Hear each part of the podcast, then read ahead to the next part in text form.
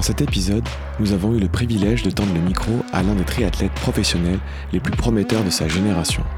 Yvan Jarrige est certainement l'un des meilleurs Français actuellement sur longue distance.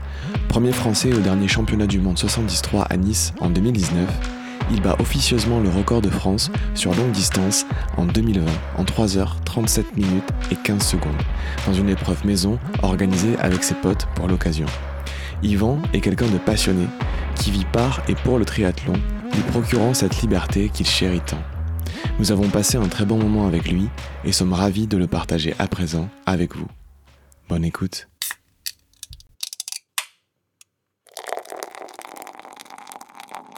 T'as peur d'avoir mal.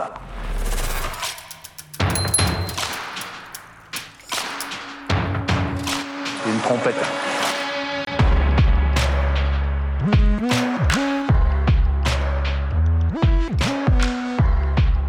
Bienvenue sur le podcast Pinta Triathlon Club, le premier podcast français dédié au triathlon. Dans chaque épisode du PPTC, vous retrouverez des interviews, des conseils et des actualités sur l'univers du triathlon. Bonne écoute.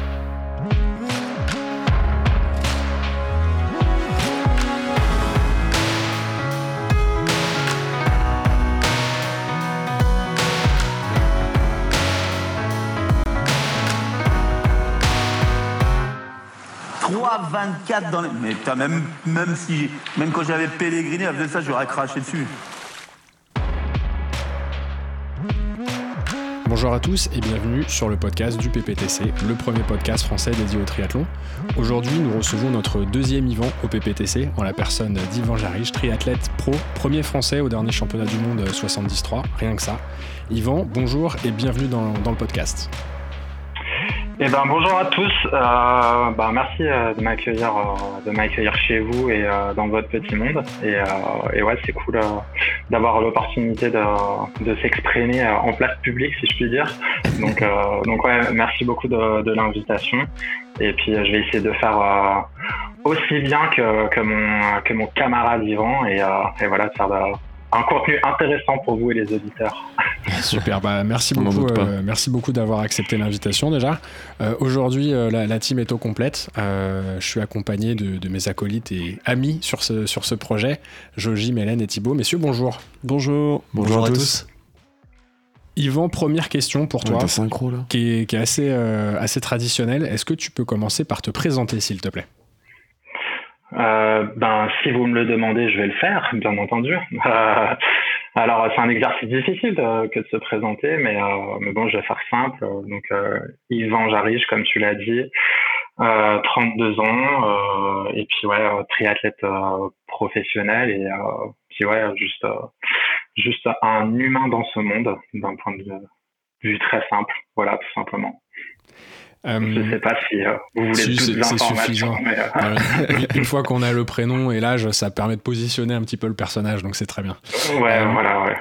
On va en savoir plus très vite, là. Ouais, on a d'autres questions pour toi, notamment une qu'on pose assez régulièrement en introduction un petit peu, c'est finalement depuis combien de temps est-ce que tu pratiques le triathlon et comment est-ce que cette passion, parce que je suppose que c'est une passion vu ton niveau et ton implication dans ce sport, comment ça s'est révélé ? Du coup, alors j'ai commencé le triathlon vraiment très jeune par le triathlon. Je crois que c'est dans mes souvenirs, il me semble que c'est l'un de mes premiers sports que j'ai fait. Je crois que j'ai fait du judo avant quand j'étais vraiment tout petit. Mais alors pour ceux qui me connaissent et qui connaissent, genre je me suis jamais battu. Donc en fait le judo c'était juste une catastrophe, c'était vraiment trop nul. Et non en fait tout simplement, mon père et ma mère en faisaient. Mon père était dans l'un des premiers à avoir fait des triathlons en France. Donc, c'était vraiment dans les années, je crois que avant les années 90. Donc, c'était vraiment, genre de ce qu'il m'en disait, ouais, il partait, il n'était pas sûr de sortir de la natation. Donc c'était vraiment dans les pionniers en France. Et puis, après, il a pris, en parallèle de son métier, la présidence du club de triathlon de Saint-Etienne. Donc, il était président de ce club, il en faisait. Et puis, en fait, ça s'est fait tout naturellement. Ouais, j'ai dû commencer à l'âge de 10 ans, quelque chose comme ça. Donc, en fait, ouais, j'ai toujours baigné dans cet univers. Et voilà, à peu près 22 ans plus tard, j'y suis toujours. Donc ouais, comme tu l'as dit, plus une passion, un peu un mode de vie, et voilà quoi. Ça veut dire que tu as commencé directement par les trois sports, sans distinction. Ouais, exactement. Alors, apprendre à nager, je suppose, d'abord quand même. Il vaut mieux, ouais. Tu m'as dit quoi ? D'abord apprendre à nager, je suppose, quand même. C'est important. Ouais, carrément. Alors après, dans mes souvenirs, c'était pas vraiment le premier truc, je crois. Ouais. Je crois que le premier truc, c'était vraiment le vélo, il me semble. Vraiment dans mes souvenirs, d'arriver à en faire sans les roulettes. Je pense qu'on s'en souvient tous. C'est commencé très jeune. Et puis après, c'est vraiment, ça remonte à longtemps. Et je pense que quand t'as 10 ans, d'avoir des souvenirs très clairs de ce que tu faisais, c'est un peu difficile. Mais des bribes de ça. Mais il me semble les trois sports en même temps. Mais je viens pas d'un sport comme beaucoup maintenant, soit de la natation, soit de la course à pied ou du vélo. Enfin, plus de la natte maintenant, mais surtout à haut niveau. Mais bien des trois sports. Et ouais, j'ai toujours fait que ça. Et t'as toujours été dans cette région lyonnaise, du coup, si je comprends bien, ou t'as bougé un petit peu ? Alors du coup, j'ai grandi, je suis né et j'ai grandi jusqu'à mes 20 ans à Saint-Etienne. Donc du coup, c'est pas trop la région lyonnaise. Mais... C'était une petite provocation, je voulais voir si c'était la région. Non, en plus de ma maison, j'avais, ma chambre était sous les Vélux, j'avais vu sur le stade Geoffroy-Guichard, donc j'avais pas le droit de regarder les matchs, mais du coup, j'ai essayé d'écouter la clameur des tribunes pour essayer de le score. Un peu. Bon, ça m'a passé, je suis pas du tout le foot, je m'en fous un peu complètement. Mais ouais, quand tu viens d'une ville comme Saint-Etienne avec une empreinte assez forte là-dessus, t'es quand même un peu obligé de suivre.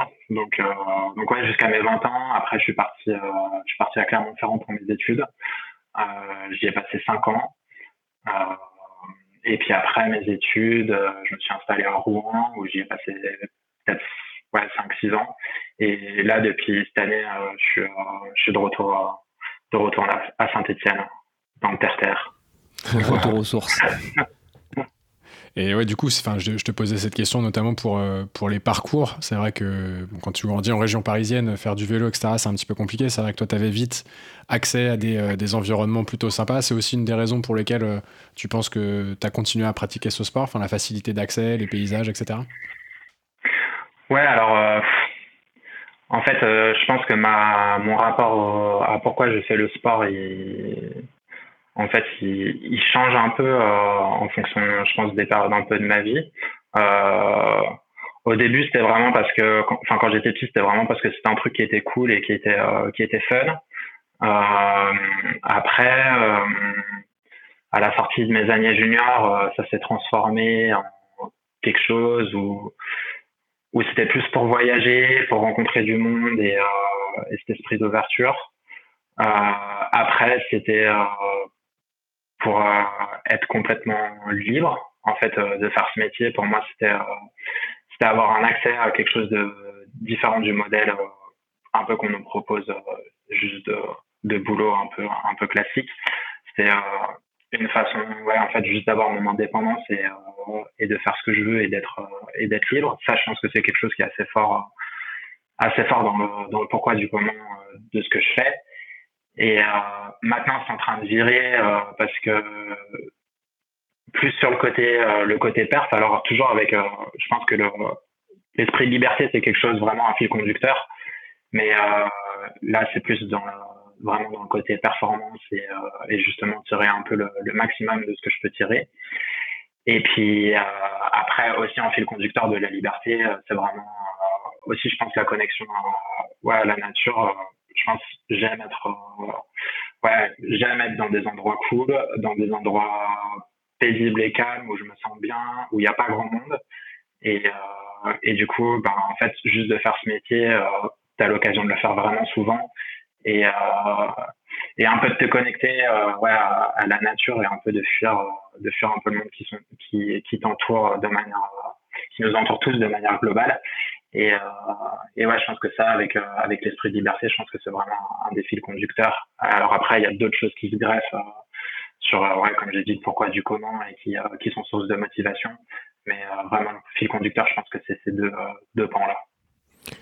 t'as toujours trouvé une bonne raison de faire du sport et de continuer à faire du sport aux différentes étapes de ta vie, au final. Ouais, carrément.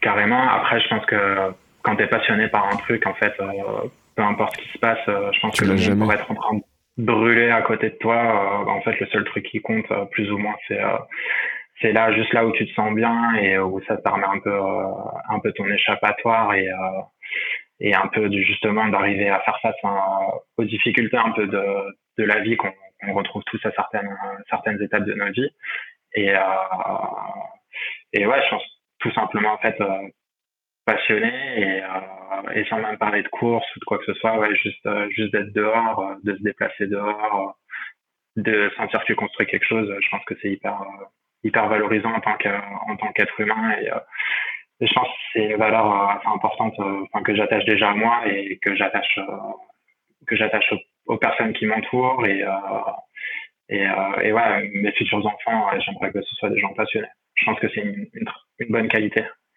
Ouais. Et du coup, t'as de la chance entre guillemets que ton père fasse partie des premiers pratiquants de ce sport. Est-ce qu'il t'a poussé dans cette direction à t'emmener sur le chemin du monde professionnel ou pas du tout? Il était certainement ton premier coach, mais pas plus que ça. Non, alors vraiment pas du tout. Vraiment pas du tout en mode compétition. Je pense que mes parents, ce qui leur était vraiment important, c'était avant tout que je sois quelqu'un, je pense, d'épanoui dans la vie de tous les jours. Après, oui, ça a toujours été quelqu'un qui a été ouais, un peu un pilier et toujours une force de soutien dans n'importe quel moment, parce que je pense que pour faire une carrière de haut niveau, forcément tu passes par des moments de beaucoup de doutes et tout, donc ils ont toujours été là. Quand je dis ils ont, c'est bien évidemment ma famille, donc ma sœur, mon père et ma mère. Alors après, j'ai pas pu déroger au fait de devoir faire des études. Ce qui t'a plutôt bien réussi d'ailleurs. Pardon ? Ce qui t'a plutôt bien réussi, j'ai cru comprendre. Oui, alors après, un parcours universitaire, ça reste un parcours universitaire, et je pense que tu peux pas juger la valeur de quelqu'un sur un parcours universitaire, ni une réussite sociale, ou je veux dire, je pense qu'il y a plein de gens qui n'ont pas fait des études et qui font des choses absolument brillantes dans la vie, et il y a des gens qui ont fait des études qui font des trucs brillants, et en fait, il y a tout, je pense pas qu'il y a spécialement de parcours type, et tu peux pas juger la valeur de quelqu'un là-dessus, mais oui, ouais, j'ai pas pu déroger à ça, donc ouais, il fallait avoir bac plus 5 minimum. C'était le prix à payer pour accéder à cette liberté de vivre de son sport. Je pense pas que ce soit forcément un prix à payer, je pense qu'à un moment donné il faut aussi être lucide, bien que ça soit en train de changer, je pense maintenant où la triathlon prend de plus en plus d'ampleur et de faire des carrières et de bien s'en sortir après, parce que je pense que ça t'ouvre des portes, ça t'ouvre beaucoup de portes derrière. Je pense que c'est complètement possible, mais non, à l'époque où j'ai commencé, il y a très peu de monde qui arrive à en vivre décemment, et surtout il faut faut s'assurer un avenir derrière. Ça reste du sport de haut niveau, donc je pense tout peut aller très vite dans un sens comme dans l'autre, et surtout dans l'autre sens, c'est-à-dire dans le sens de disparaître complètement. Je pense un accident de vélo, c'est vite arrivé, une blessure, enfin il y a tout un tas de trucs qui peuvent faire que du jour au lendemain, tu te retrouves un peu sans moyen de pratiquer, et je pense que ouais, en fait c'est juste important d'avoir un peu un parachute à côté, et puis même tout simplement en termes d'ouverture d'esprit, et d'apprendre des choses différentes, c'est intéressant. Je dis pas que c'est le parcours idéal, loin de là, mais en tout cas c'est les miens, et j'en suis content. C'est vrai que ça peut parfois s'arrêter assez vite, hein. On avait eu Cyril Viennot qui avait fait heureusement, il continue sa pratique, mais qui avait fait une grosse chute en vélo, ça peut mettre un terme des fois à une carrière. Ouais, Et il y a Cyril, l'exemple le plus récent, je crois que c'est Tom Lecomte où assez jeune, il s'est pris une voiture et puis juste carrière terminée en l'espace de 10 secondes. Donc ouais, ça peut aller vite. Alors après, je dis pas du tout que c'est ce qu'il faut faire. En fait, juste il y a pas de recette gagnante ou quoi que ce soit parce que d'un autre côté, tu perds énormément de temps dans tes années de développement parce que tu peux pas t'entraîner réellement comme tu veux. Et en fait, ce double parcours, il est difficile parce que tu peux pas te focus 100% sur tes études ni te focus 100% sur ton sport et ta carrière. Et je pense que du coup c'est quand même dur, il faut arriver à tenir le coup. Et puis tu te retrouves moi je suis sorti de mes études à 26 ou 27 ans, j'ai pas mal divagué pendant ce temps et c'est un peu long, mais ouais, tu te retrouves à 26 ou 27 ans avec une situation financière qui est pas top, avec un niveau sportif qui est pas top parce que ouais, si t'as pas des qualités exceptionnelles, juste par rapport à des gens qui s'entraînent 30 heures depuis 5-6 ans, toi en fait ton développement en tant qu'athlète il est hyper jeune, donc ouais, t'as 1 ou 2 ans où faut serrer les fesses et se dire je prends un risque de pas partir dans la voie professionnelle mais de faire ce truc là et ouais, faut tenir la barre. Donc c'est pas non plus un choix c'est pas l'unique choix à faire ou l'unique manière d'y arriver, quoi. Bien au contraire. Ouais, mais ce qui est bien, c'est que du coup, tu avais quand même un backup si jamais au niveau pro c'était compliqué, tu pouvais toujours reprendre un travail sous les études que tu avais fait, contrairement à certains pros qui font que ça, et si ça marche pas, ils ont pas développé autre chose que le triathlon. Carrément. Carrément, t'as raison. Après, alors, faut se remettre au goût du jour par rapport à l'évolution des diplômes et tout. Donc ça, c'est important. Faut aussi se refaire un réseau parce que mine de rien, c'est hyper important pour trouver un boulot derrière. Donc c'est pas non plus hyper facile. Alors après, moi, je pense que en fait, juste un diplôme universitaire, en fait, t'es spécialiste dans un domaine, mais surtout, ça t'apprend à apprendre quelque chose.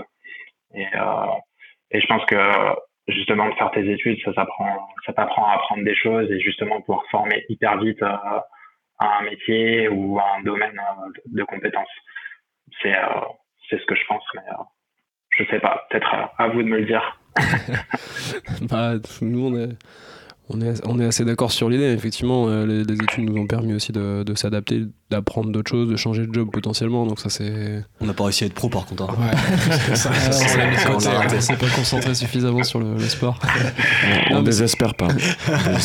Non, mais clairement, c'est sûr que suivre deux choses en même temps, faire et les études et un parcours pro, c'est compliqué. On avait pu discuter avec Cyril Viennot qui nous disait quand lui il travaillait et qu'il était sur le point de passer pro, c'était des années aussi un peu compliquées parce que t'enchaînes les heures et ton travail et ton sport, faut réussir à jongler un peu entre les deux. Donc ouais, c'est sûr. Et puis aussi, je pense qu'il y a une frustration qui amène que, je pense, pour faire du triathlon et surtout à haut niveau, en fait, c'est juste qu'il faut. Je pense que les personnes qui font ça, c'est des personnes qui sont extrêmement exigeantes avec elles-mêmes et un peu jusque-boutistes. Et en fait, ça amène de la frustration parce que du coup, tu peux pas être juste boutiste soit dans tes études ou dans ton travail et à la fois dans ta passion. Et en fait, pour des personnes qui sont jusque boutistes, c'est difficile à vivre parce qu'en fait, t'as juste l'impression d'être tout le temps partagé entre deux choses et de jamais pouvoir réellement creuser ton potentiel à fond.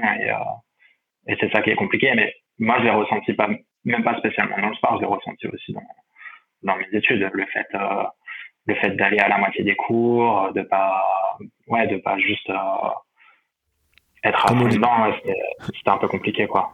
Comme Olivier, mais comme Olivier qui allait à la moitié des cours, mais lui il faisait pas c'était pour la fête, quoi. Je répondrai pas. Jusqu'au boutiste de la fiesta, mais c'est important. C'est important. Façon de vivre. Chacun sa passion. J'ai peut-être une question bête, mais à partir de quel moment on se considère pro en triathlon ? C'est quand on arrive à en vivre ? C'est quand on commence à gagner certaines compétitions ? C'est une bonne question. Un mélange des deux. Ouais, c'est une bonne question et une vaste question et j'avais pas un grand débat parce que non, c'est pas spécialement un débat. Alors tout dépend ce que t'appelles pro. Alors sur le circuit longue distance, il y a la catégorie professionnelle. Donc je crois que maintenant il me semble que la fédération et le circuit Ironman a mis quelques règles et au moins de justifier un certain niveau pour pouvoir courir dans cette catégorie-là. Donc à partir du moment où tu cours dans cette catégorie-là, tu peux te considérer comme triathlète professionnel. Donc il y a ça. Ensuite il y a l'aspect triathlète pro, ne faire que ça. Sans forcément parler de revenus ou autre chose, ne faire que ça. Et puis après, il y a la catégorie où d'être pro, donc de courir en pro et d'arriver à dégager un revenu, que ce soit par les courses, par le prize money ou par les sponsors ou par d'autres formes de choses. En fait, la question est intéressante parce que c'est assez. En fait, il y a plusieurs angles. Il y a plusieurs angles d'attaque et après, en fait, juste c'est à chacun des athlètes ou des personnes qui le font de se considérer professionnel ou pas.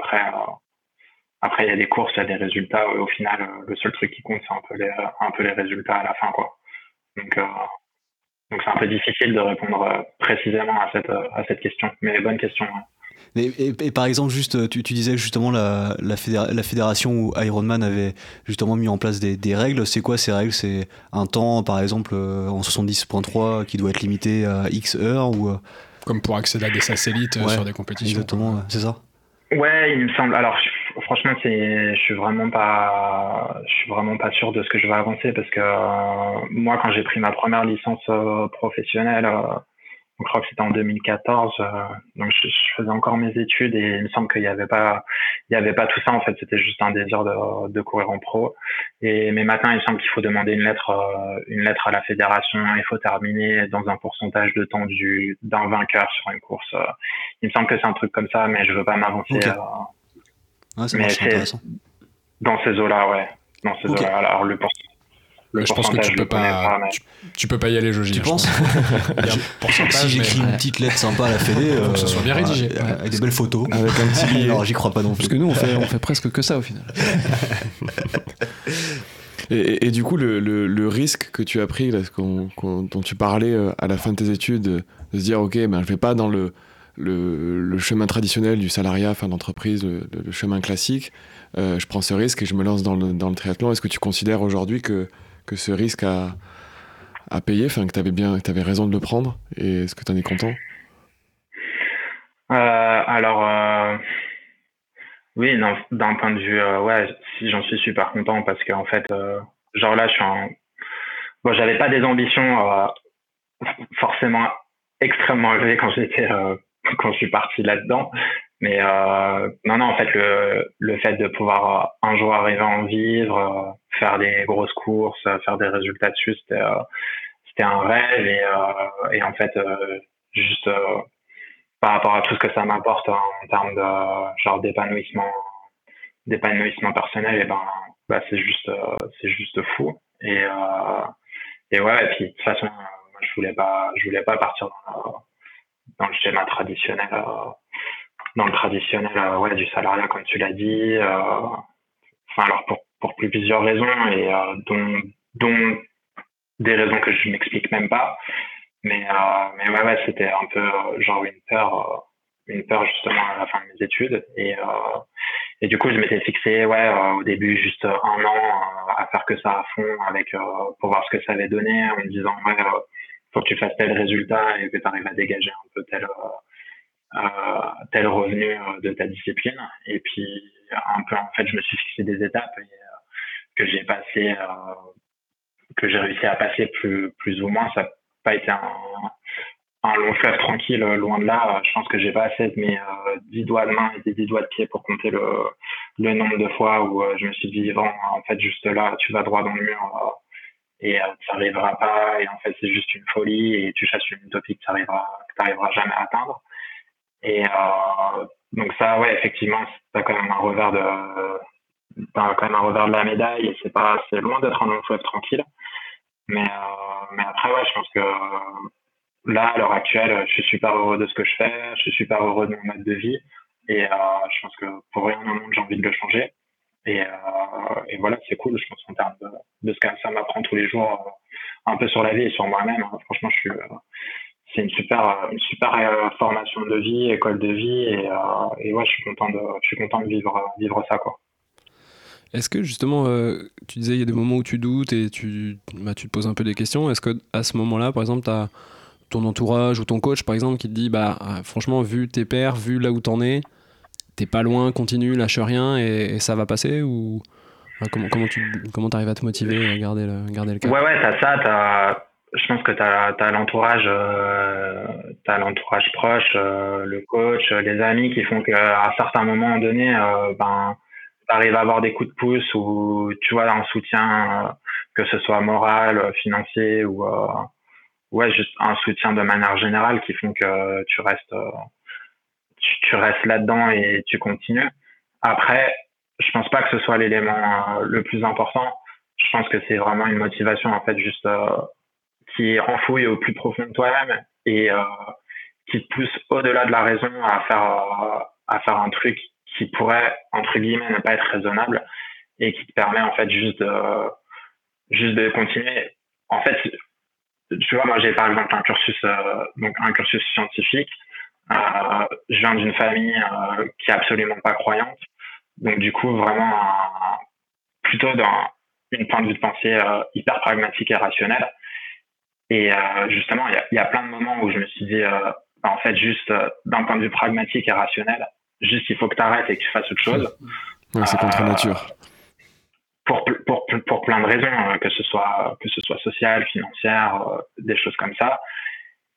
Et au final, j'ai toujours continué parce qu'en fait, juste t'es animé par quelque chose de plus fort qui est au fond de toi et qui y croit dur comme fer, alors que même toi, juste d'un point de vue toi en tant qu'humain, tu crois pas forcément à tes chances de réussite, mais t'as quelque chose au fond de toi qui t'habite et qui te pousse à continuer. C'est un peu compliqué à expliquer et même en tant qu'athlète, c'est un peu compliqué, tu vois, à arriver à savoir ce que c'est exactement. Mais c'est la magie du triathlon, c'est tout.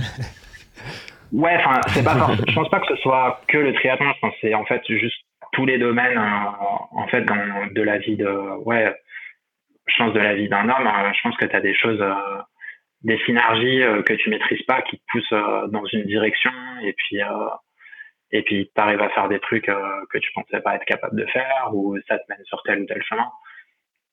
Ouais, c'est une espèce d'intuition ou de trucs comme ça. C'est un peu difficile à expliquer, mais je pense que il y a ça et je pense que c'est le truc le plus fort.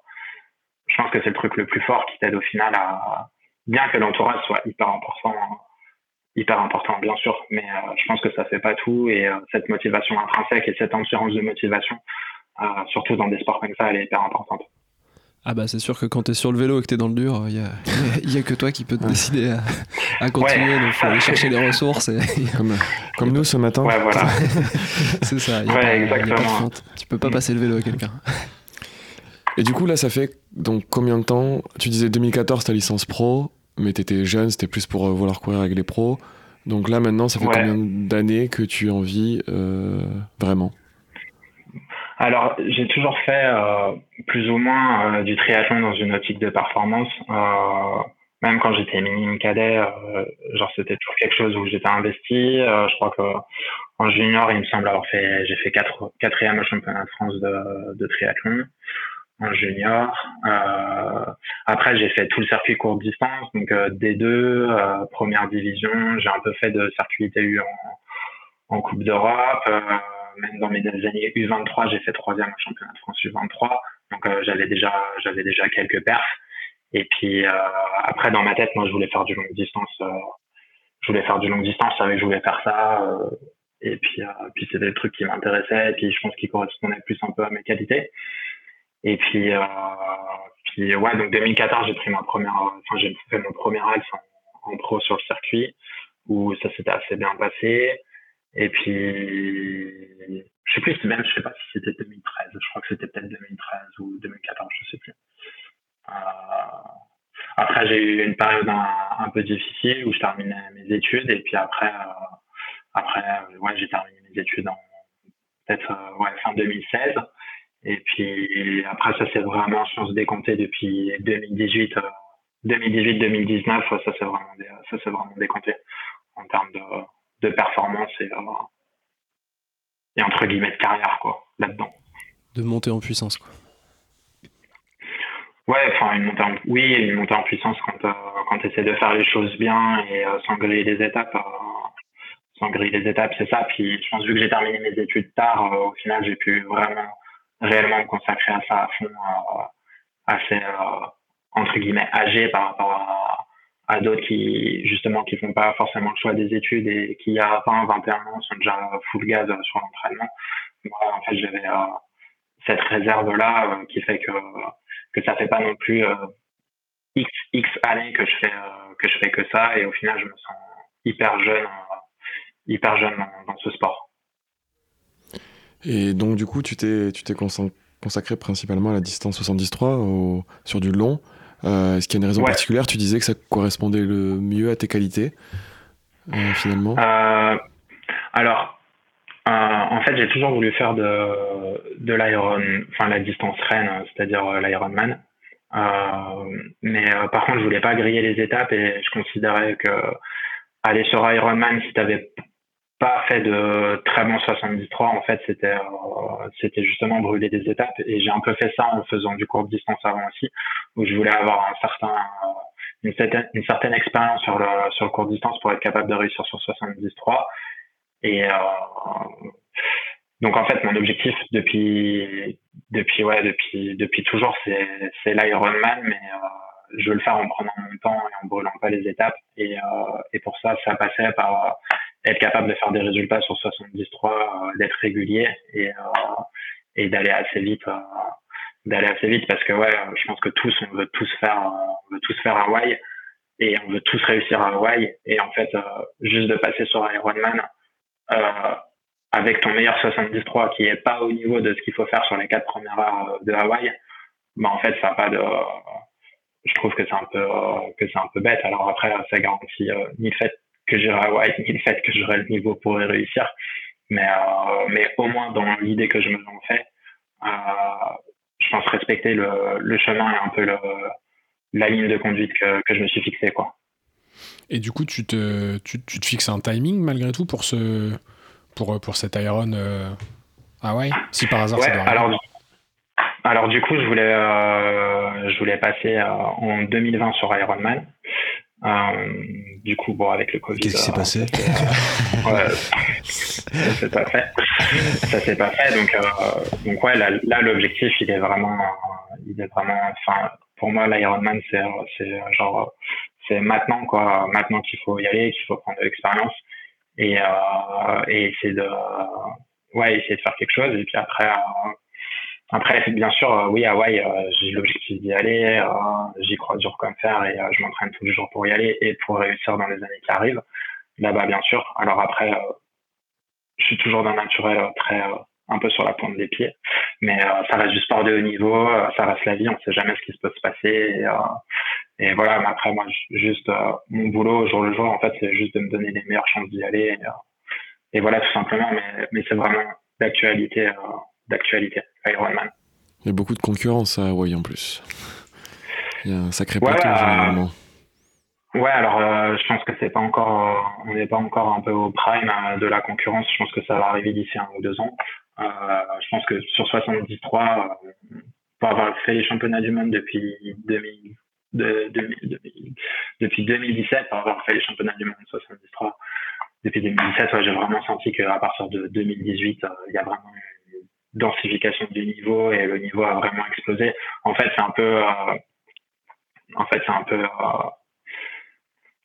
le niveau a explosé depuis après Pékin sur courte distance, donc avec l'arrivée premièrement de Gomez, après les frères Brownlee, où là juste on est arrivé avec 3 extraterrestres qui ont absolument tiré le niveau de tout le monde vers le haut, et en fait ça a explosé. Et puis en fait juste ça, par ruissellement, en fait, Le niveau 73 explose quelques années plus tard et là, on est complètement dedans. Quand tu vois les perfs réalisées en 2018 et 2019 au championnat du monde 73 et sur quelques 73, les temps qui sont faits, en fait, le niveau et la densité est en train d'exploser et je pense que c'est en train d'arriver sur Ironman, même si c'est pas encore le cas, et je pense que d'ici 3-4 ans, les perfs vont être absolument folles et la densité va être absolument folle sur les gros Ironman et une course comme la Hawaii. Sans parler de Daytona ou des trucs comme ça, les courses du challenge. Mais ouais, le niveau, tu sens que le niveau est en train d'exploser. Moi, je le vois juste avec mes propres résultats sur ces courses-là et juste les perfs que je fais.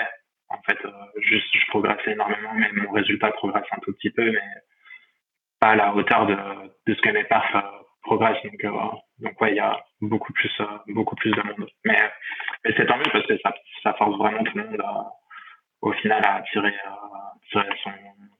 son meilleur, quoi. Alors après, j'aurais bien aimé avoir ce niveau il y avait 5-6 ans. Je pense que j'aurais gagné plus de courses et la vie aurait été plus facile d'un point de vue sur le circuit. Mais bon, c'est aussi intéressant justement d'avoir une concurrence qui te pousse justement à tirer le meilleur, et au final c'est ça qui compte. C'est ça qui compte. Et justement, on se demandait comment tu fais pour continuer à progresser au fil des années. Est-ce qu'il y a des axes spécifiques sur lesquels tu bosses, du travail technique, de la nutrition, est-ce qu'il y a des angles particuliers? Ouais, alors je pense que il y a déjà le premier élément, il est que je pense que le haut niveau, c'est quelque chose qui vient. Bon, il y a des gens qui sont extrêmement doués, qui arrivent tout de suite, ok, mais quand t'as pas cette chance-là, je pense en fait c'est juste l'accumulation des années qui fait que ton corps il s'adapte au fur et à mesure et qui change et qui permet de progresser. Il y a l'expérience aussi, je pense, que tu prends, l'expérience en course, mais aussi l'expérience en temps de quand tu fais ton métier tous les jours. Je pense que ça, on peut le ressentir en fait tout un chacun dans les métiers respectifs, l'expérience que tu prends. Et puis après, il y a aussi l'entraînement, c'est juste quelque chose d'illimité. Il y a autant de manières de s'entraîner qu'il y a d'athlètes différents. Et tu peux avoir des choses qui vont marcher pendant 2-3 ans dans ton développement et puis après qui vont plus marcher, des orientations que tu vas prendre qui vont être hyper importantes mais qui vont pas y payer tout de suite et qui vont payer 2-3 ans plus tard. Et en fait, je pense que c'est juste une espèce de grande maison que tu construis et voilà, tu y ajoutes pierre par pierre, c'est super long.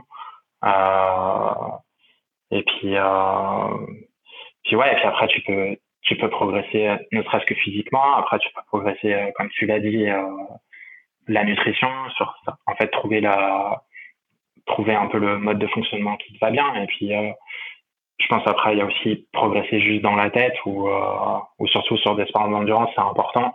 Et en fait, le cerveau humain, il est que c'est quelque chose absolument d'infini.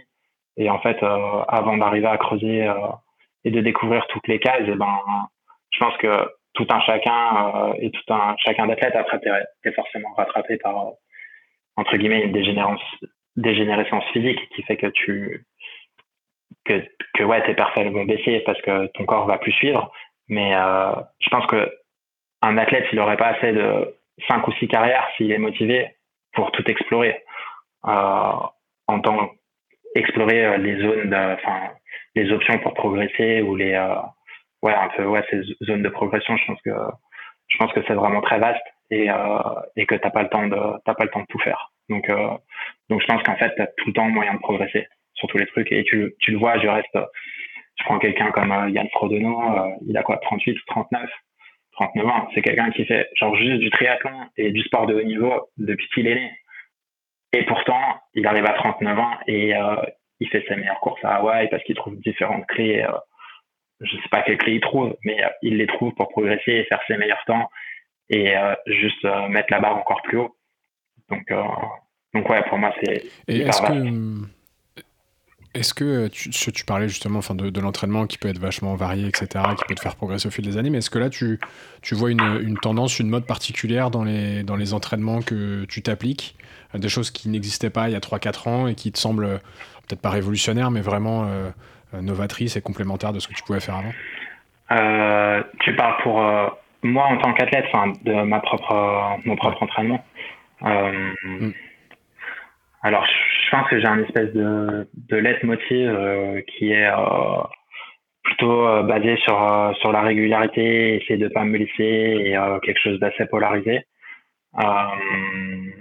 Alors après, la tendance, peut-être depuis un an et demi, c'est que je m'entraîne un peu moins, dur que ce que je pouvais faire vraiment quand j'ai terminé mes études, où là j'étais vraiment full gaz et ouais, c'était vraiment hyper dur et c'était vraiment, je m'engageais beaucoup. Alors même ça, c'était quand même moins dur que ce que d'autres athlètes peuvent faire.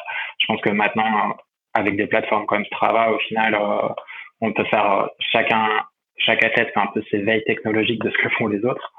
Donc ouais, tu vois des trucs passer, des trucs de dingue passer, où tu te dis putain, les gars, comment ils font ça. Non, après je pense c'est pour ça que Vincent Louis ne publie pas. Ouais, t'as des mecs qui ont quitté Strava. De quoi des gars qui ont pas Strava. Vincent Louis ne publie pas. J'ai pas entendu, désolé. Ouais. Qu'il est pas sur Strava. Ouais. C'est ça. Ouais. Mais alors après, certains athlètes sont pas sur Strava. C'est des choix hein, à un moment donné. Enfin, je pense que c'est comme une entreprise. Après, ça reste quand même relativement facile de savoir ce que les gars font. Hein. Tu veux savoir ce que fait Vincent Louis, tu vas regarder, il s'entraîne tout le temps en squad, tu vas regarder ce que les autres font qui sont sur Strava comme Marcy Vendryl, et t'as grosso modo un peu l'idée principale de ce qu'il fait. Donc, ça reste assez simple. Mais après, ouais, ça reste comme une entreprise. Je pense que ça reste comme une entreprise où tu décides en fait de cacher ce que tu fais ou pas de le cacher. Alors après, ça change rien. Hein. Au final, même si tu caches pas, il n'y a qu'une seule vérité qui compte, c'est le jour de la course, le résultat, et que tu t'entraînes comme un dingue ou pas comme un dingue, au final, sur les autres athlètes, ça influe pas, mais tu peux quand même donner des orientations d'entraînement. Alors après, oui, moi je m'entraîne un peu moins ces 2 dernières années. En fait, c'est plus, je pense, essayer un peu de capitaliser sur ce que je faisais avant, où c'était vraiment, vraiment très dur, et c'était hyper important de faire ces années-là. Où je m'entraînais très dur, quitte à être nul, peut-être 3 courses sur 4 et en faire une de bien. Mais au moins, ça a permis justement de lever des paliers et maintenant un peu de récolter les fruits de ce travail, quoi.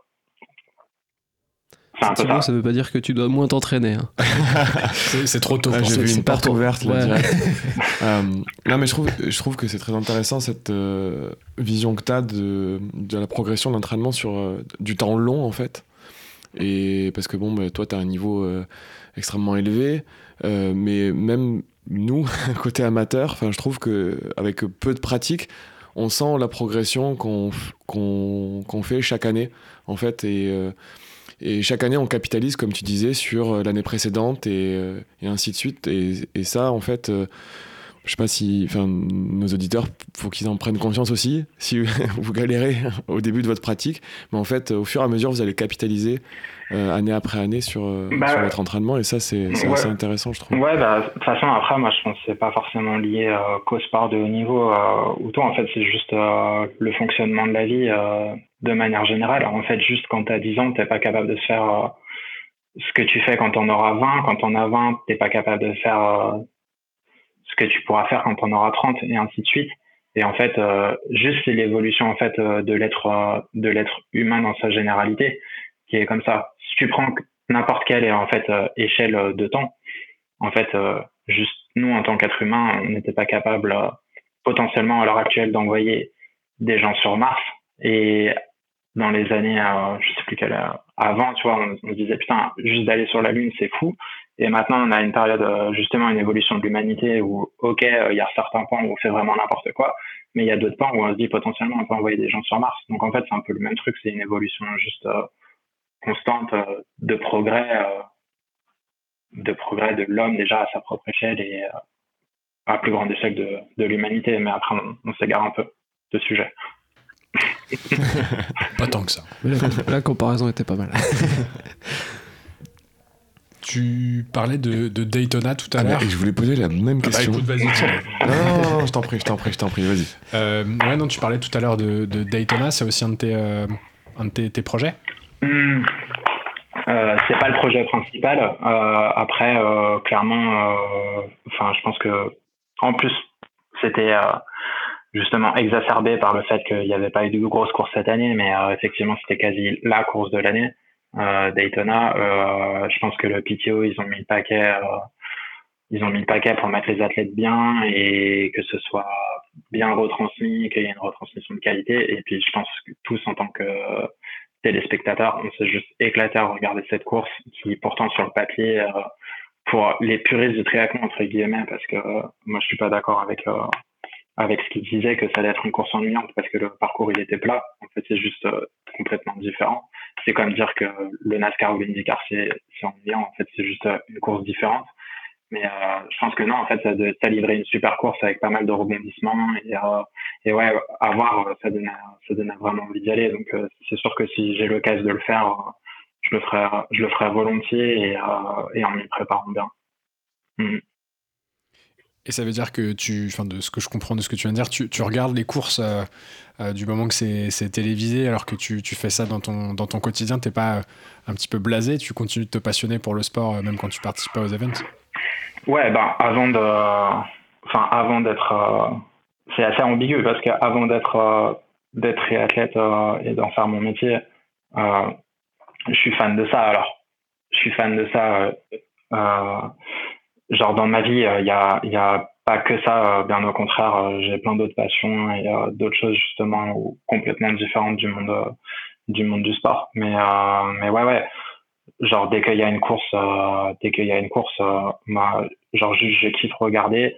Je suis fan des athlètes, pas de tous, mais de la majorité. Ouais, avant d'être leur concurrent, je suis avant tout une groupie et. Et ouais, genre juste quand il y a une course, ouais, je regarde tout le temps et je prends plaisir à regarder, à essayer de dire les dynamiques de course.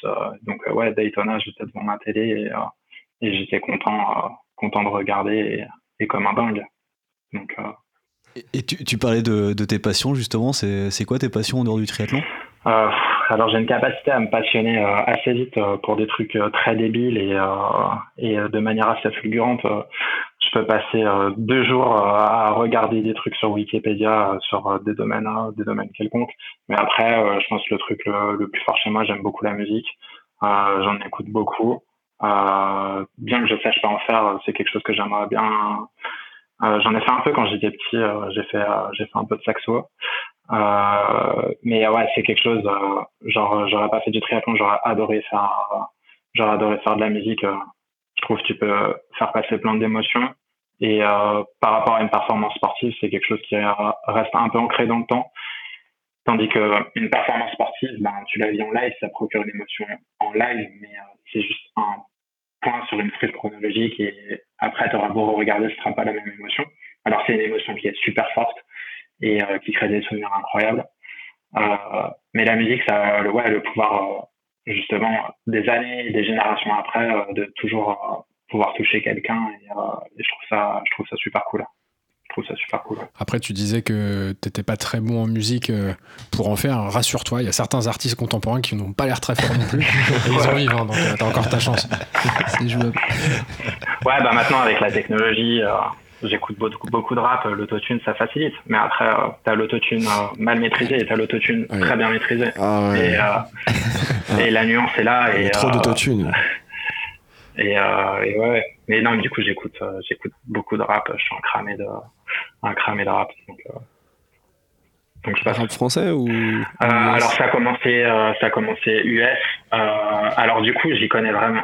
C'est très bizarre parce que vraiment toute la période 90 2000, je connais pas grand chose. Genre Tupac, Biggie, des trucs comme ça.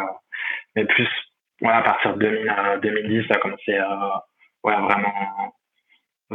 avec genre des trucs comme Kendrick Lamar, S.A. Proki, Kanye West, des trucs comme ça. Ah oui. Et Frank Ocean aussi, sont toutes ces choses-là. Et là, depuis 2-3 ans, ouais, énormément de rap français. Et ouais, j'aime bien regarder qui fait les prods, quelles sont les équipes, quels sont les ingénieurs du son, les trucs comme ça. Donc je m'y intéresse bien. Ouais, t'es pointu, quoi. Ouais, pointu. Alors après, j'en suis pas hardcore, quoi, mais être fan hardcore de rap, mais j'aime bien écouter, j'aime bien essayer de déchiffrer les paroles, de voir les métaphores, des trucs comme ça, les punchlines, qu'est-ce qu'ils ont voulu dire, et je trouve que c'est un bel art quand il est bien maîtrisé. Sinon, bon, ça peut vite être complètement nul, on est d'accord, mais quand il est très bien maîtrisé, je trouve ça hyper cool. Mais c'est marrant parce que la façon dont t'en parles, c'est vrai que t'as visiblement ce côté perfectionniste qui va un peu au bout des sujets, et c'est souvent finalement des tempéraments ou des critères qu'on retrouve dans les personnes qu'on a pu interviewer. Ça a l'air d'être un des sujets qui fait la différence. C'est clair. Donc on va peut-être essayer d'aller plus en profondeur sur les sujets. Passionné. Ouais, mais après je pense que c'est un peu... en fait, ouais, j'en reviens toujours au même truc, mais je pense que c'est dans tous les domaines. Hein. Je pense que quelqu'un... genre, tu vois, quelqu'un qui est hyper fort en sciences et qui a une médaille Fields, et ben en fait, c'est juste quelqu'un qui est jusque boutiste dans son domaine, hein, qui ça peut être les mathématiques, les physiques et tout, et quasi de l'autisme. Et je pense que pour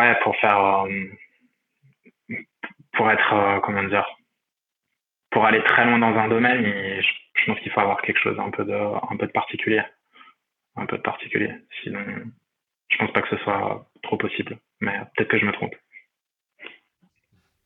Quand tu regardes un peu les biographies des grands champions, généralement tu retrouves ce point commun. J'ai lu celle de Ronaldinho où il disait qu'une fois qu'il avait dribblé tout le monde, il pouvait retourner de l'autre côté du terrain pour redribler tout le monde à nouveau. En fait, ce qu'il kiffait, c'était de faire ça et jusqu'au bout. Il kiffait ça et les soirées. Et les clubs de nuit. Non, mais je pense qu'il faut une petite part de folie. Je pense dans tout, ouais. Dans toute chose, il faut une petite part de folie. Et tu prends, genre par exemple, tu suis l'actu dans les plus riches du monde. Tu prends un gars comme Elon Musk, bah juste en fait, ce qu'il fait c'est dingue. Et je pense que c'est quelqu'un qui est complètement fou, en fait, pour penser ça. Et on parlait de musique tout à l'heure. Tu prends un gars comme Kanye West, bah en fait, c'est juste un gars qui a révolutionné la musique par les albums qu'il a fait, et surtout les albums qui sont genre les moins connus. Tu prends un album comme Black Skinhead, c'est juste un truc qui avait 4-5 ans d'avance sur ce qu'il pouvait être capable de faire, et Kanye West, c'est quelqu'un qui est complètement fou. Ça l'amène à faire des trucs complètement débiles et incroyables, mais juste parce qu'en fait, il est transporté par ses émotions, et après, il arrive à les canaliser ou pas, mais je pense que oui, il faut une petite part folie, pour faire de grandes choses. Olivier, t'en penses quoi de Kanye West ? J'aime bien. Grand fan. Et du coup, c'est du rap, c'est un peu ce que t'écoutais, comme Barack Obama qui écoutait Lose Yourself avant un meeting. Pour se motiver. Ouais. Pour se motiver avant ton challenge sur le record de France, pardon. Du 73. Ouais, non, alors c'est pas le rap qui m'a motivé à faire ça. Et puis, non, c'est dommage parce que c'était une transition super bien amenée. Ouais. Non, tu t'es donné du courage, c'est ça que je voulais dire, avant de te lancer. La petite musique avant de démarrer, quoi. Ah ouais, non, j'ai pas spécialement de musique, mais je sais pas, ouais, dans le rap, il y a un peu un truc de fight spirit, un peu mêlé à de la mélancolie et des parcours un peu compliqués. Je pense que c'est un peu ça qui fait que j'aime bien et qui fait que j'aime bien. Ouais. Et tu nous as pas parlé du challenge. Ah, du coup, tu voulais. C'était sa vraie question. En fait, c'était la question de transition. En fait. C'est ça, la T2. C'était la T2. Ouais. J'ai encore raté ma transition. Ouais, donc du coup, tu veux savoir l'histoire. Tu la bosses pas. Bah, ouais. Bah en fait, c'était. Donc du coup, avant, j'étais entraîné par Jonathan Trioen. Donc du coup, quand j'étais le disais tout à l'heure, l'entraîneur de mon homonyme Yvan Bavard. Et pendant le premier confinement, on se demandait pas justement comment allait se passer la saison. On voyait que ça sentait quand même pas bon et que toutes les courses allaient être annulées et que potentiellement il allait y avoir 0 course. Et du coup, il fallait trouver, même si j'en avais pas forcément besoin parce que j'aime m'entraîner tous les jours, mais il fallait quand même avoir une carotte et justement essayer de trouver quelque chose un peu pour se motiver. Et du coup, il m'avait un peu soumis cette idée. Alors au début, ça devait être sur Ironman, donc pas de battre le record de France, mais d'en faire un en off. Du coup, l'idée un peu divaguée. Et puis ouais, on s'est un peu penché sur un parcours assez rapide, sur comment on pourrait organiser ça. Puis donc on a un peu réfléchi, de voir ce qui était possible de faire. Et puis même, c'est un des trucs, quand on a commencé notre collaboration et qu'on s'était un peu fixé des objectifs, c'était pas forcément le record de France, mais c'était descendre sous la barre des 3h40 sur la Ironman. Donc du coup, le record de France, je trouve que c'est 3h38, 08, je crois, sur Derry en 2010 à Clearwater. Et du coup, en fait, le projet, il est un peu tombé à l'eau parce que on est sorti du confinement, puis après il y avait potentiellement pas des courses, et puis même moi, j'étais pas hyper chaud de faire un truc au final en off comme ça, ou genre juste pour toi, ça a une valeur, mais en fait tu gagnes pas de sous à le faire, de le vendre c'est difficile, donc ouais, c'était un peu passé à la trappe. Et puis après en fin d'année, donc du coup il y avait le 73 des sables qui avait lieu, et puis une semaine plus tard j'étais inscrit à Rouen. Et en fait, sur le plan d'entraînement, il y avait marqué, si les sables, c'est pas du bien, c'est pas tempeureux et c'est pas royant, et ça va essayer de t'attaquer au Tour de France. De toute façon, bien que Royant soit une course extra, voilà, lui, il était plus chaud pour ce projet-là. J'ai fait, déjà, faut que les sables passent bien, parce qu'il n'est pas dit que ça se passe bien, et puis non, Rouen, c'est une belle course, il y a du monde, donc leur gars est super, et puis ouais, c'est une belle course en France, donc j'étais plus parti sur ça. Et donc c'était une des dernières lignes, et du coup malheureusement il est décédé le week-end des sables. Et du coup, il y avait l'enterrement qui était juste après, du coup je pouvais pas faire Rouen, et puis je me suis dit en fait juste que ça faisait une bonne... au moins d'essayer, que ça faisait une belle façon de boucler la boucle. Et puis voilà, donc du coup, donc les sables, c'était le premier week-end de septembre. Je crois que l'enterrement a eu genre le mercredi, 10 jours après. Je suis rentré à Saint-Etienne jeudi, et puis je me suis dit, je m'organise ça. En fait, je l'avais déjà fait, le parcours était déjà tracé, parce qu'on avait déjà fait, justement, à la sortie du confinement, des simulations un peu... sur la distance Ironman, juste nat vélo, pour un peu tester des trucs.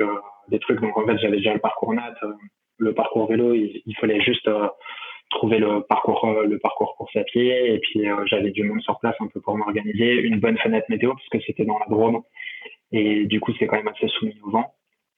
Et puis donc du coup je me suis décidé le jeudi, j'ai appelé les potes à la visite, loin Airbnb, le samedi matin j'étais là-bas. Fenêtre météo le lundi matin, et puis le lundi matin gros, donc voilà, c'était cool, c'était dur. Mais bon, après ouais, voilà, je fais 3h37.15, donc après en valeur si tu veux, en valeur officielle, ça vaut rien, parce que voilà, les traces GPS, elles sont disponibles sur Strava, mais après, ouais, si tu veux trouver quelque chose à redire, tu trouves toujours quelque chose à redire. Après, juste, moi, ce qui m'anime avant tout, plus que les résultats, en fait, c'est juste mes propres perfs, et en fait, juste mon évolution en tant que moi. Et en fait, ça avait juste une belle valeur sur le fond et la symbolique pour les personnes concernées. Et c'était cool, et puis, même d'un point de vue mental, en fait, c'est juste... tu pètes des barrières personnelles, et c'était au final hyper important de le faire, et je suis super content de l'avoir fait. Je l'ai partagé avec des super potes, donc c'était super cool. Il y avait donc des gars de mon ancien club, du Pinta Triathlon Club, qui étaient là-bas, qui m'ont aidé un peu en live, parce qu'on voulait, pour se donner les meilleures chances, on voulait justement retrouver des conditions de course. Et j'avais Bertrand Billard qui était sur le vélo, où on s'est aidé, bien sûr, à distance réglementaire. Et après, ils étaient là sur le vélo quand j'étais en course à pied. Donc, en fait, c'était juste cool de partager ça avec des amis, et de boucler la boucle de cette manière. Et ouais, je suis content de l'avoir fait.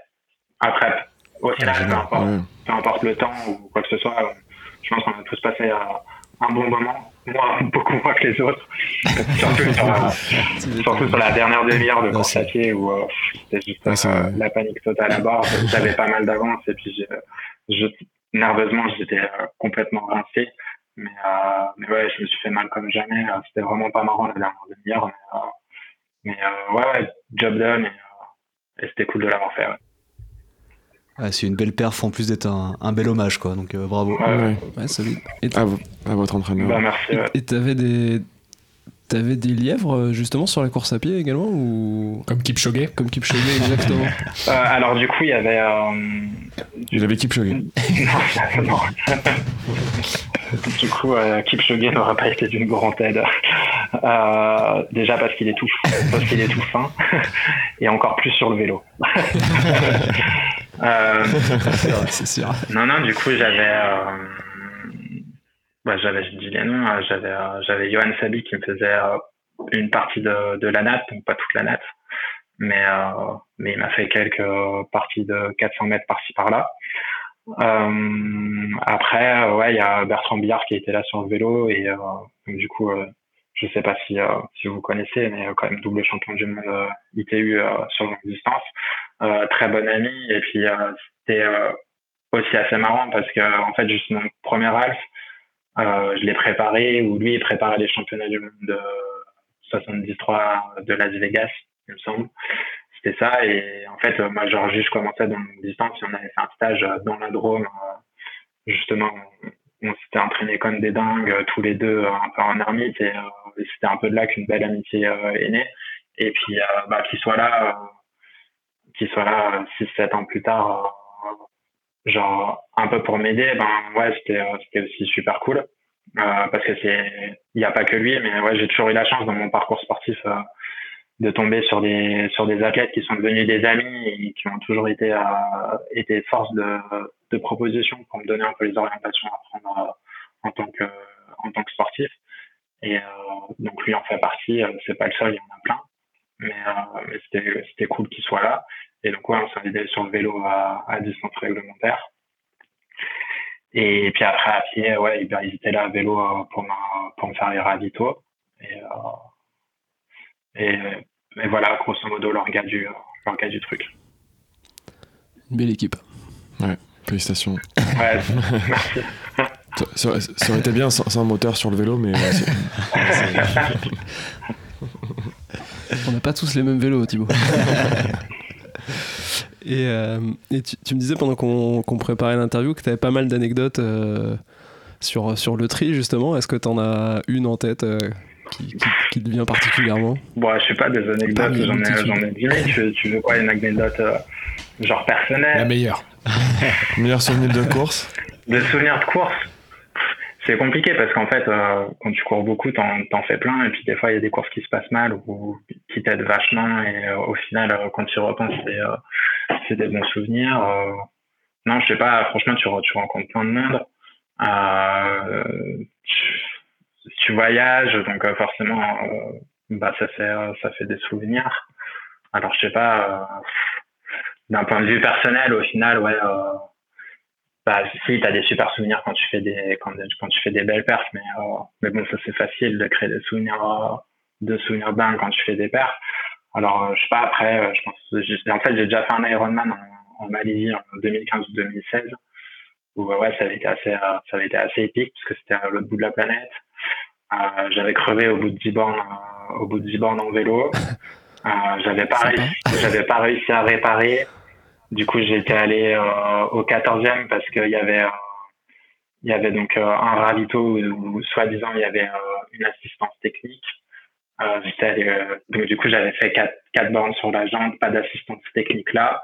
Et du coup, je me suis dit, dans ma tête, je suis à l'autre bout du monde, il n'y a pas moyen, je veux pas abandonner mon premier Ironman, je le finis, il n'y a pas moyen. Donc, du coup, en fait, je suis revenu à la transition. J'ai fait 14 bornes de nouveau sur la jambe pour revenir à la transition numéro 1, où je me suis dit, là, c'est sûr, il y a l'assistance technique là. Et puis, effectivement, il y avait une assistance technique, mais donc à l'époque, j'étais en boyau et en fait, ils avaient que des chambres à air, donc pas de quoi réparer. Donc là, J'avais une bombe anti-crevaison, elle marchait pas, j'essayais de regonfler, enfin, je faisais tout et n'importe quoi pour y arriver. Donc j'ai perdu peut-être, je sais pas, 40 minutes à attendre là sous une chaleur de plomb. Et puis au final, à la fin, il y avait toujours un vélo d'une fille qui était là dans la zone réservée aux pros, donc partie dans les premières. Donc je me suis dit ouais, c'est forcément une fille qui a abandonné. Donc du coup j'ai demandé à leur gars si je pouvais prendre sa roue, quoi, tout simplement. L'enfant m'a dit oui, mais faut qu'on demande à la fille, et puis si tu fais, c'est assistance, enfin on n'a pas le droit à l'assistance extérieure, et donc du coup tu seras disqualifié. C'est à quoi j'ai répondu, mais juste en fait je veux le terminer pour moi, je m'en fous d'être disqualifié, là de toute façon ma course elle est finie. Donc au final je suis parti, je sais pas, il devrait peut-être rester 3 amateurs qui étaient encore dans l'eau, alors j'étais parti dans les premiers, j'étais sorti avec le groupe de tête, et du coup ouais, j'ai pu prendre la route de cette fille, et puis je suis reparti sur la course comme ça, tout content de pouvoir repartir et d'avoir la possibilité de terminer mon premier Ironman, et ouais, c'était super beau souvenir. T'as dû doubler pas mal de monde là. Ouais, alors j'en ai doublé plein au début parce que j'étais euphorique de dingue d'avoir, mais après un coup de bambou exceptionnel parce que j'avais passé bah déjà j'ai fait 200 et quelques bornes à vélo, et puis j'avais passé une heure où j'avais complètement oublié de m'alimenter et de boire, alors qu'il fait là-bas à Langkawi, genre même des triathlètes qui ont fait à Hawaï, ils disent que c'est genre le pire endroit où faire un triathlon au monde, il fait genre juste trop chaud et trop humide, et ouais, donc super euphorique au début, les ravitaux j'avais un peu oublié, et puis les 40 derniers kilomètres, ça a été à vélo, ça a été hyper compliqué. J'arrive à T2, je me dis c'est impossible, tu vas jamais pouvoir aller là courir dans ces conditions, parce que j'étais juste tellement en croix.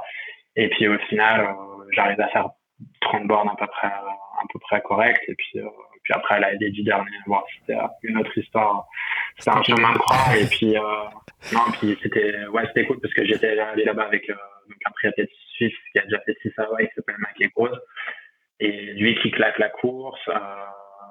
En plus, ça a été une personne assez importante dans mon développement sportif. Il y avait ma copine de l'époque aussi qui était en road trip en Asie, qui était sur la course.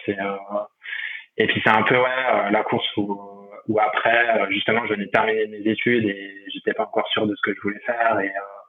Et donc justement, avec ma copine de l'époque, c'est là où on a décidé un peu ensemble, tu vois, d'aller dans cette direction.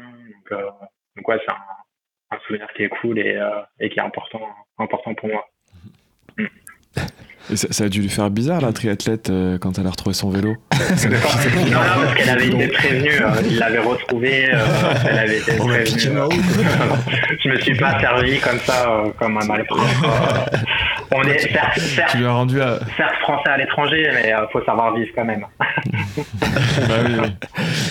Tu lui as rendu après, tiens, j'ai un peu violenté, j'ai un peu roulé fort parce que j'étais quand même colère. En plus, c'était la même roue, mais à un moment donné, quand je l'ai pris, je me suis dit putain, merde, c'est une roue de 650, encore une galère. Mais non, c'était bien du 700, et puis quand bien même ça aurait été du 650, j'aurais pris. Et je l'aurais fait comme ça. Il fallait finir. J'étais habité d'une mission de finir mon premier Ironman. Donc voilà pour l'anecdote. J'allais justement te demander en amont ton meilleur souvenir et ta pire galère, mais du coup j'ai l'impression que c'est un peu la même chose. Ouais, non, si au final, mais enfin je sais pas, pour n'importe qui a voyagé, au final les meilleurs souvenirs sont souvent les pires galères. Parce que c'est là où tu te retrouves un peu face à toi-même, où tu te retrouves dans juste des situations improbables, et c'est souvent comme ça. Et je pense que vous êtes spécialiste des soirées, et souvent les soirées improvisées sont les meilleures au final. Ah bon ? Non, on est spécialiste des triathlons. On est plus spécialiste des galères. C'est vrai que encore ce matin, Joji qui a pas pu faire la sortie avec nous parce qu'il a éclaté son pneu malheureusement. Au 10e kilomètre. Au 10e kilomètre, ouais. Il faut savoir. Et il n'y avait pas de triathlète à côté pour filer sa roue. Et juste, nous, on attaque notre premier Ironman cette année si tout va bien. T'as fait, avec toutes ces galères, t'as fait quel temps juste pour nous dégoûter un petit peu. Sur le premier, ouais. Alors, franchement, je sais même pas te dire. Tu sais plus ? Je sais même pas te dire, mais un truc, enfin, j'allais dire ridicule, mais ridicule pour quelqu'un. Je sais pas, franchement, j'en sais rien, peut-être 11h30, 12h, voire peut-être même plus, je sais plus. Ah ouais. Ouais. Ouais, on vise 12h, 12h30. Mais après, chacun son niveau. Et franchement, c'était un des trucs que, genre, juste après, j'avais vraiment pas le même niveau d'entraînement maintenant. Et puis, même la prépa pour le faire, elle était vraiment pas ce qu'elle devait être. Mais, genre, je me disais à la fin, putain, mais tu t'entraînes déjà pas mal. Mais franchement, respect pour les groupes d'âge, ceux qui ont un métier à côté, qui s'entraînent que 10-15 heures, parce que ça m'avait paru trop dur, et d'arriver juste à le terminer avec si peu d'entraînement, j'étais là vraiment chapeau les gars, chapeau. Là, on s'entraîne 10-15 heures. Ouais, c'est ça. Ouais, enfin, en ce moment, un peu moins. Ouais. On en est loin. Après, chacun son niveau, et l'important, c'est son propre épanouissement. Ouais, c'est ça, c'est clair. Bah écoute, merci beaucoup pour ton temps. Et ben, merci à vous. Merci beaucoup, vraiment, c'était très intéressant. Merci pour vos questions et votre travail, c'était cool. Plaisir. Attends, il reste une question. Question traditionnelle, mais après je suis pas sûr de la réponse que tu vas nous donner, mais on va quand même la poser. T'as le droit de mentir sinon. C'est la question préférée de Thibaut. On a la question traditionnelle dans le club, c'est de demander la bière favorite à notre invité. Alors du coup je vais pas pouvoir vous répondre parce que je bois vraiment, ça fait si pendant mes années étudiantes. La tourtelle. On annule l'interview alors. T'as le droit de répondre la tourtelle, hein. De quoi ? Bière sans alcool. Non, c'est pas ça. Genre j'ai passé pas mal de temps. J'ai dû faire un seul rage à la fin de mes années étudiantes. J'ai passé pas mal de temps où genre j'ai pas bu et genre j'aimais pas du tout l'alcool, que ce soit vin, alcool fort ou bière. Genre juste j'aimais pas. Donc du coup, pour ceux qui me connaissent, ils connaissent mon amour pour le coca. Donc, du coup, j'ai répondu à un château coca parce que j'ai l'habitude de boire du coca. J'ai l'habitude de boire du coca dans des verres à vin. Donc, je vais répondre à un château coca. Ah, classe. Mais sinon, coca rouge, faut le déguster. Sinon, il y a pas longtemps, depuis 4-5 mois, on m'a expliqué un peu comment genre savourer du bon vin. Et du coup, je commence un peu à comprendre et je commence un peu à m'y mettre. Donc, peut-être que si j'ai la chance de refaire un podcast où on parlera d'autres choses, peut-être que je pourrais vous donner une réponse sur ma bière favorite ou mon vin favori. Je vous en fais la promesse de me pencher sur ce pan-là de la vie qui a l'air avoir vos têtes, parce que du coup je les vois pour les auditeurs, avoir vos têtes qui a l'air d'être absolument incroyable. Donc ce serait bête de passer à côté de ça alors. C'est la sortie de ce matin qui nous a crevé, ça. C'est la première fois qu'on n'a pas de bière en fin d'épisode. Ouais, puis moi, je vois pas du tout votre table qui est remplie de verres de bière et de bière. Donc, c'est peut-être ça qui fait la diff en termes d'entraînement. Faut les croire sur parole. Couper. En tout cas, on sera ravis de te réinviter. C'est clair. On va être obligé. Bah oui. On va être obligé. Quand on aura fait Kona, on l'espère en 2021. Bah merci beaucoup en tout cas. C'était cool. Merci à toi de votre temps et de votre travail. Et puis, j'espère que vous allez continuer à faire des podcasts intéressants qui parlent un peu de tout et de rien. Et longue vie à vous. Surtout de rien. On va en lancer un sur le hip-hop. Et peut-être juste pour finir, où est-ce que nos auditeurs ou nos auditrices peuvent te suivre ? Sur les réseaux sociaux, sur pas dans la vie. Ouais. Si dans la vie vous pouvez, hein. Je suis non mais ouais, je pense que là où je suis le plus présent, ça reste Instagram à ma façon, mais non sur Facebook pas trop. Je trouve que maintenant ça n'a pas trop d'utilité, mais ouais Insta à fond, Instagram à fond. Ça marche, donc Yvan Jarrige sur Insta, facile à trouver. Tout à fait, t'as pas un pseudo Yvan Jarrige, mais vous le mettrez en tant que bon blogueur dans la description. Ouais, bien sûr, on va faire ça.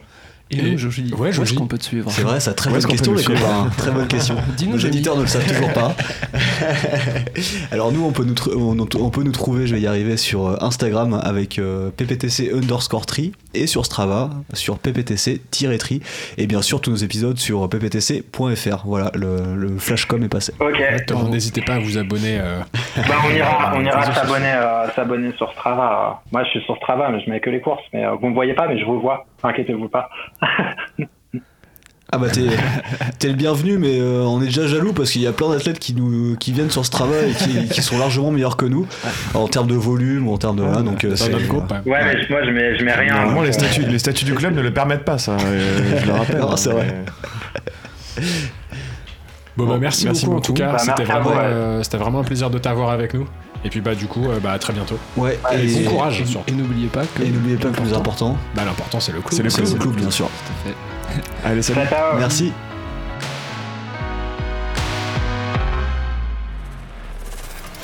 Ah, j'en ai marre d'entraîner des cons, sans déconner, je te jure.